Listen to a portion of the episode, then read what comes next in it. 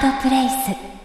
おはようございます。経済ジャーナリストの町田哲です。おはようございます。西谷由紀子です。サードプレイス後半は町田哲経済ジャーナルをお送りします。町田さん、今回もよろしくお願いします。こちらこそよろしくお願いします。早速ですが、今回のテーマは何でしょうか。はい、えー、今回は世界的な市場の混乱の特効薬か、えー、マイナス金利の実力とはと題してお話したいと思います。はい、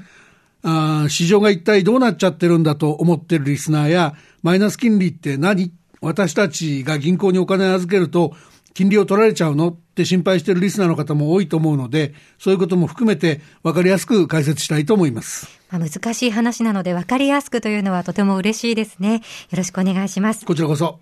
そのマーケット市場なんですが、今週も大荒れでした。はい、この放送にがつとおか水曜日に収録をしているんですが、その前日の火曜日、そして今日水曜日と、もう暴風という感じでしたね。そうですね、えー、あの日火曜日最も強烈だったのは長期金利じゅうねんものの、えー、日本の国債の利回りが歴史上初めてマイナスを記録したこと、えー、それから、えー、日経平均株価が前日比できゅうひゃくえん以上も下げたこと、そのふたつだったと思いますね。で、えー、翌とおか、えー、水曜日も株価で言えば一時ろっぴゃくえん以上下げるというんで、まあ、暴風が続いてるっていう印象ですよね。そうですね。まあ、世界的な株価の急落や債券、外為市場の動揺については先月もこの番組でお伝えしたんですが、その状況変わっていないということでしょうか。私たちの生活に悪い影響を与えないか心配です。まあ、とおかの下げに限って言えばですね、あの欧州発だとクレジットデフォルトスワップ シーディーエス っていうんですが、リーマンショックの発信源になったリーマンブラザーズなんかも破綻前に信用保管の手段として使っていた金融取引があって、えー、それを使って、えー、欧州の金融機関が不良債権問題をごまかしてるんじゃないかという疑念が出て、まあ、世界の市場が揺れたという格好でした。はい、だから、まあ、その結果的にポジティブなものも含めて、ろくな投資をしてない日本の債券が安全だろうというような見方が広がってしまって、えー、大損しそうな海外の債券、有価証券よりも増しそうだからということで、えー、日本の期間じゅうねんの長期国債に買いが殺到し、長期国債の利回り、つまり長期金利が歴史上初めてマイナスになってしまった。で、えー、長期金利だけじゃなくて日本の国債を買うというのは、えー、すなわち円買いですから、えー、外為相場では急激な円高になり、円高になると輸出企業を中心に日本企業の業績がまた悪くなりそうだというんで、日本株も大きく下げると、そんな展開になっちゃったんですね。それは新たな問題が出たから市場が混乱したというふうに解釈すべきなんですか。あのとおかだけ見ればですね、えー、そういう見方も可能だと思うんですけれども、実際にはさっき西谷さんが言ったように、年初から市場の世界的な混乱が続いており、市場関係者はどこでも疑心暗鬼になってて、悪い材料に過敏になってます。で、えー、欧州の金融危機というのは、まあ、考えてみればギリシャ、スペイン、イタリア、いろいろ言われてきた中で、もはや古傷の部類に属すると思うんですけども、古傷でも思い出しちゃうと大変だと、そういうその悪い方に反応しちゃう悪い試合が年初から続いてるんだといった見方も当然自然だろうと思いますね。なるほど。まあ、世界的な市場の混乱は続いているということなんですね。はい。それではお話を今日のメインテーマのマイナス金利に移しましょう。いちがつにじゅうくにちに日銀が日本で初めて導入したマイナス金利なんですが、当初は世界的な市場の混乱の収拾策として注目されました。そもそもマイナス金利って何なんですか。なんで注目されたんでしょうか。あの文字通り金利がマイナスになるって話なんですよね。ただこの話するとき、ちょっとまず慌てないでほしいのは、あの近いうちにね、その私たち一般の個人があの預けている預貯金までマイナス金利になるっていうような話ではないので、そこのところはここはちょっと注意して冷静に聞いてほしいんですよね。はい、で、私たちのその、えー、預貯金の金利も今までよりもちろん下がるんですけども、そのいきなりマイナスになるってことはちょっと考えにくい状況にあるということをまずご理解ください。はい、で、あのじゃあ順を追って話しますね。まずお金を預けたら金利がもらえる。逆に借りたら金利を払う。これがまあ通常 の, あの金融取引の状態ですよね、はい、これはいいですよね、ええ、でお金っていうのはまずその今すぐ使えることに大きな価値がありますから、その今すぐ使えるお金を借りたら金利を払うし、逆に貸したら金利をもらうっていうことになります。それはまあ通常の状態の話ですよね。はい、そうです。で日銀のような中央銀行はですね、その金利を操作することで、まあ、その上げたり下げたりすることで、えー、景気の波を調整したり、インフレを予防したり、雇用を守ろうとしたりということがあります。これが金融政策ですね、はい、で例えばその景気が悪ければ金利を下げて企業がお金を借りて投資をしやすくすること、あるいは、えー、住宅ローンの金利を下げて住宅投資を促す、そういうようなことをやって冷え切った景気を活性化する、そういうようなことをやってきたわけですね、はい、で通常ならばプラスがつくべき金利をゼロ近くまで下げるゼロ金利政策でデフレ克服を目指したというのはここ数年間の動きですよね。ところが西社さん、日銀がもう一歩踏み込んでいたのはご存知ですよね。はい、あの量的質的緩和のことですよね。正解です、正解です。で日本はそのゼロ金利などと言われて金利は十分に低いのに経済がデフレに陥って長年にわたって潜在成長率の低下に苦しんでました。で物価が下がるデフレ社会と言われるものになってました。そこでもう一つあまり一般的でない金融政策もやってました、えー、西原さんがさっき指摘してくれましたけど黒田バズーカとか黒田バズーカツーと呼ばれているもので、その通常ならば中央銀行が金融政策で買い入れる対象にしてはいけないとされていた、例えば長期国債なども買い入れて代わりにお金を市中に放出して市中に流通しているお金の量を相対的にものよりも増やす、そのことによってお金の価値の方を下げてデフレを克服し、克服しようとしてたわけです。これを日銀は量的質的緩和と呼んでます、うんまあ、ところがですね、その年初からの世界的な市場の混乱ってやつはそのゼロ金利プラス量的質的緩和でもまだ足りないと、まだなんかしないとマーケットは動揺してるよというんで、その殻を破って今回のマイナス金利に踏み切ったわけです。だから黒田バズーカ、黒田バズーカツーに続く黒田バズーカスリーということなんですね。そうですね、西谷さん冴えてますね今日ねそういうことなんですよ。で最初にマイナス金利といっても私たち一般個人の預貯金までは波及しないから安心してくださいと私言いました、はい、で、えー、では、えー、誰のどういう預貯金がマイナス金利の対象なんですか、これがポイントになってきますよね。はい、その誰のどういう預貯金がマイナス金利の対象なんですか。はい、あのそれは、えー、預貯金の名前から言いますとね、あの日銀の当座預金というのがその対象です。あの短く縮めて日銀当預なんて呼ぶこともあります、はい、で預けてるのは一般の銀行なんです、うん、銀行が貯金をするんですか。あ、するんですというか、ここはちょっと銀行のご商売を理解してほしいんですけども、はい、銀行っていうのは一般から預貯金を預かってそのお金を貸し出し、つまり融資に回して、あるいはですね国債とか株式とか有価証券を買って運用してその利ざやを稼ぐという商売、はい、そういうビジネスモデルが銀行業でしょ、ええ、ところがですね、今みたいに低金利時代で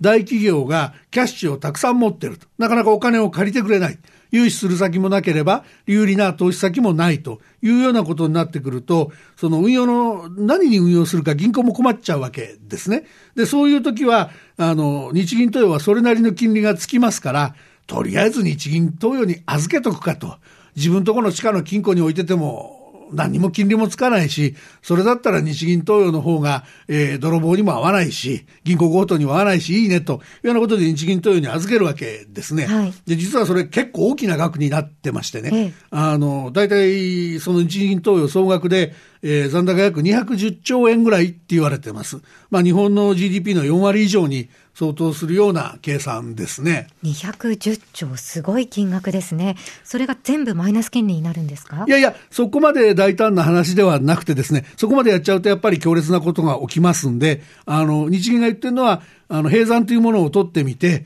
でそれを上回るこれから預けてくる分だけですよと、で、まあ、規模にして言うとじゅっちょうえんからさんじゅっちょうえんぐらいですかねということを日銀は言ってます。でそういう意味では非常に限定的なマイナス金利の導入なので、個人預金の金利がマイナスになるというようなことはないと申し上げたんです。ですね、はい、で実はそのマイナス金利、日本ではもちろん今回が初めてなんですけど、あのすでに例があります。ヨーロッパではですね、あの欧州中央銀行 イーシービー、 それからデンマーク、スイス、えー、スウェーデン、このよっつの中央銀行がですね、すでにマイナス金利を導入してるんですけど、そういうよっつのところで個人の預金の金利がマイナスになったっていう実績はありません。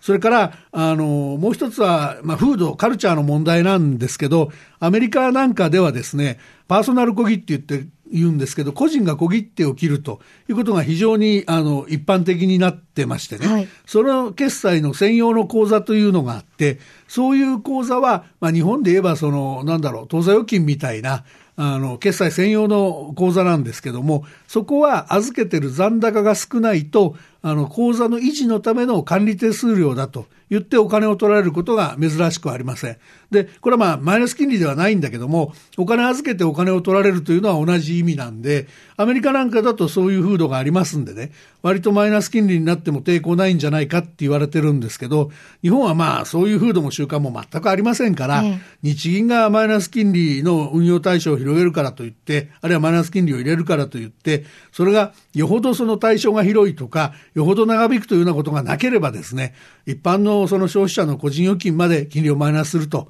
マイナスにするということは、銀行も抵抗があってできないんじゃないかなと思いますね。じゃあ問題はないんですね。あのいや、そうは言ってもですね、ええ、そのそこは従来の殻を破る非常時の大胆な政策ですから、個人預金の金利の低下はあのもちろん起きると思います、うん、まあ、実際に起き始めてますしね、はい、でただその、うん、それよりももうちょっと視野を広げて、その好ましくない副作用っていうのもね、考えときゃいけなきゃいけない問題もあると思います。例えば何より懸念されるのは、あの銀行の資金運用難の深刻化だと私は思います、はい、これまで金融緩和の中でですね、あの銀行の運用益っていうのはどんどんどんどん減ってきてるわけですけど、それがじっとしてればさらに減るわけですから、まあ、銀行としてはですね、よりリスクの高いもの、例えばオルタナティブとかプライベートエクイティとかヘッジファンドとかいろいろなものありますけど、そういったよりリスクの高いものに投資をせざるを得ない。一応リターンはそっちの方が期待されますからね。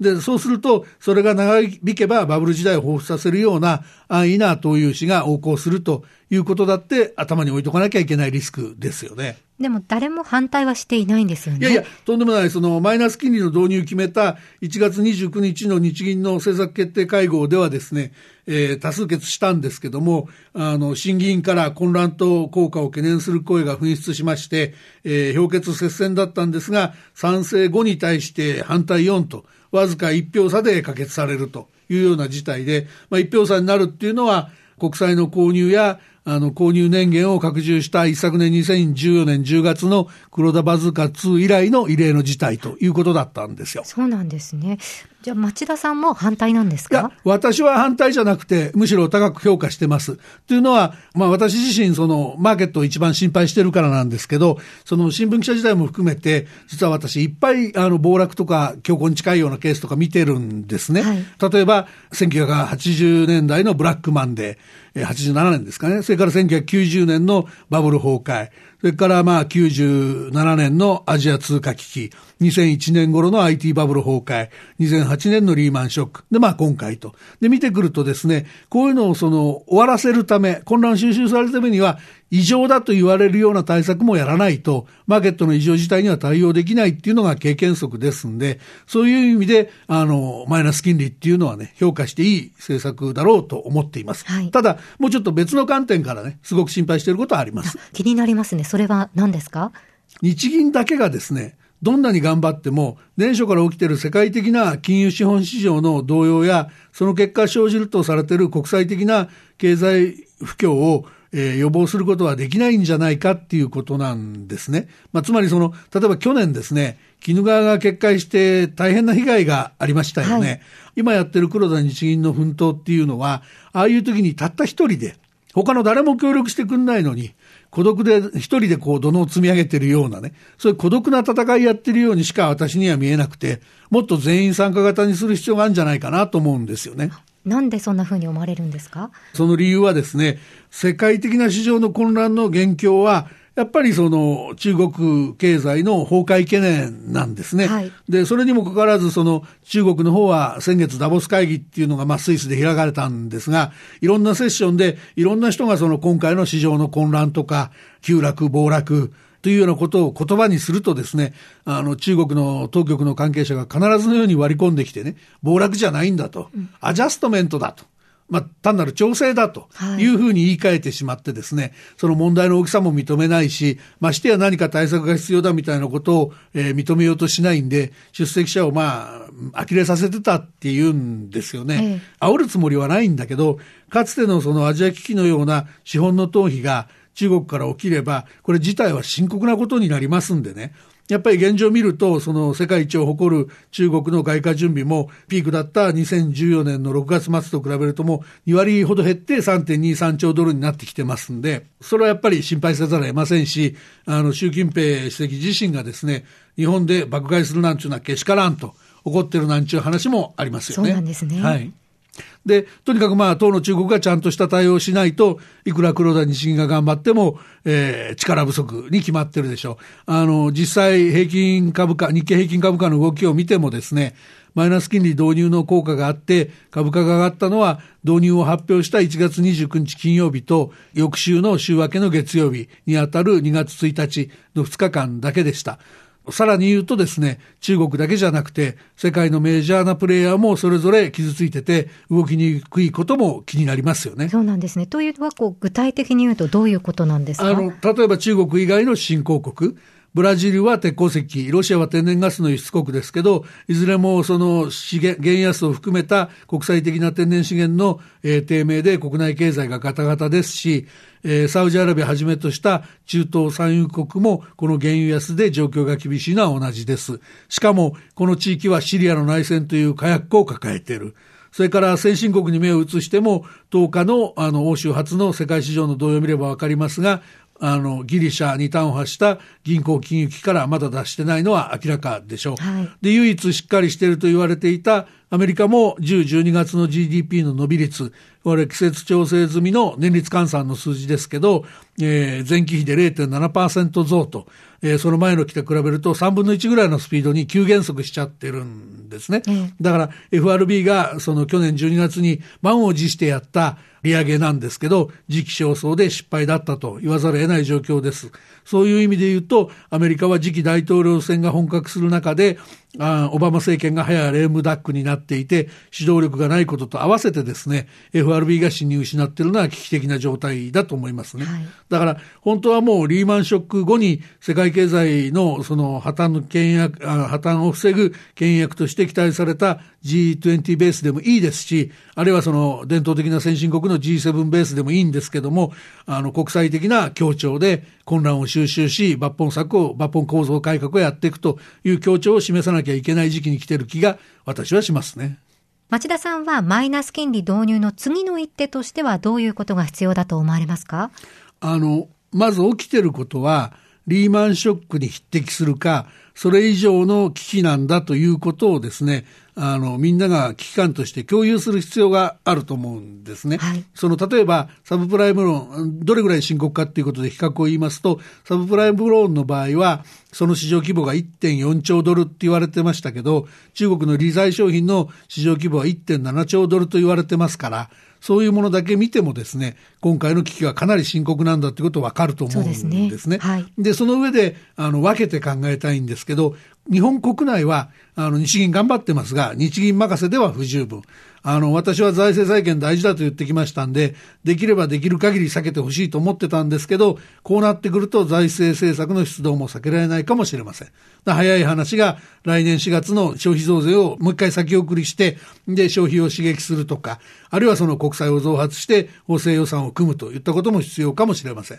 ただその政治的には今国会でまず本予算、にせんじゅうろくねん度本予算を審議してるんで、それが終わらないと次のことできないような話になるのかもしれませんけど、そういうことを言ってる状況ではないような気がしますね、はい、それからグローバルには先ほどお話した危機回避と構造改革のための国際協調策作りですね。で、実はにがつのにじゅうろく、にじゅうしちにあの上海で財務大臣、中央銀行総裁の ジートゥエンティー が、えー、開かれることが決まってます。これ元から決まってたんですけど、はい、ここでその国際協調をやろうと、具体策作ろうっていうお話で合意ができればですね、数ヶ月ぐらい時間の猶予ができるんじゃないかなって期待してます。いずれの国もですね、それぞれ先ほどお話したように傷ついててリーダーシップ取れませんので、あの伊勢志摩サミットの議長国で ジーセブン の議長国、今年議長国である日本が相当その各国の尻を叩かないといけない立場にあるんだと私は思ってます。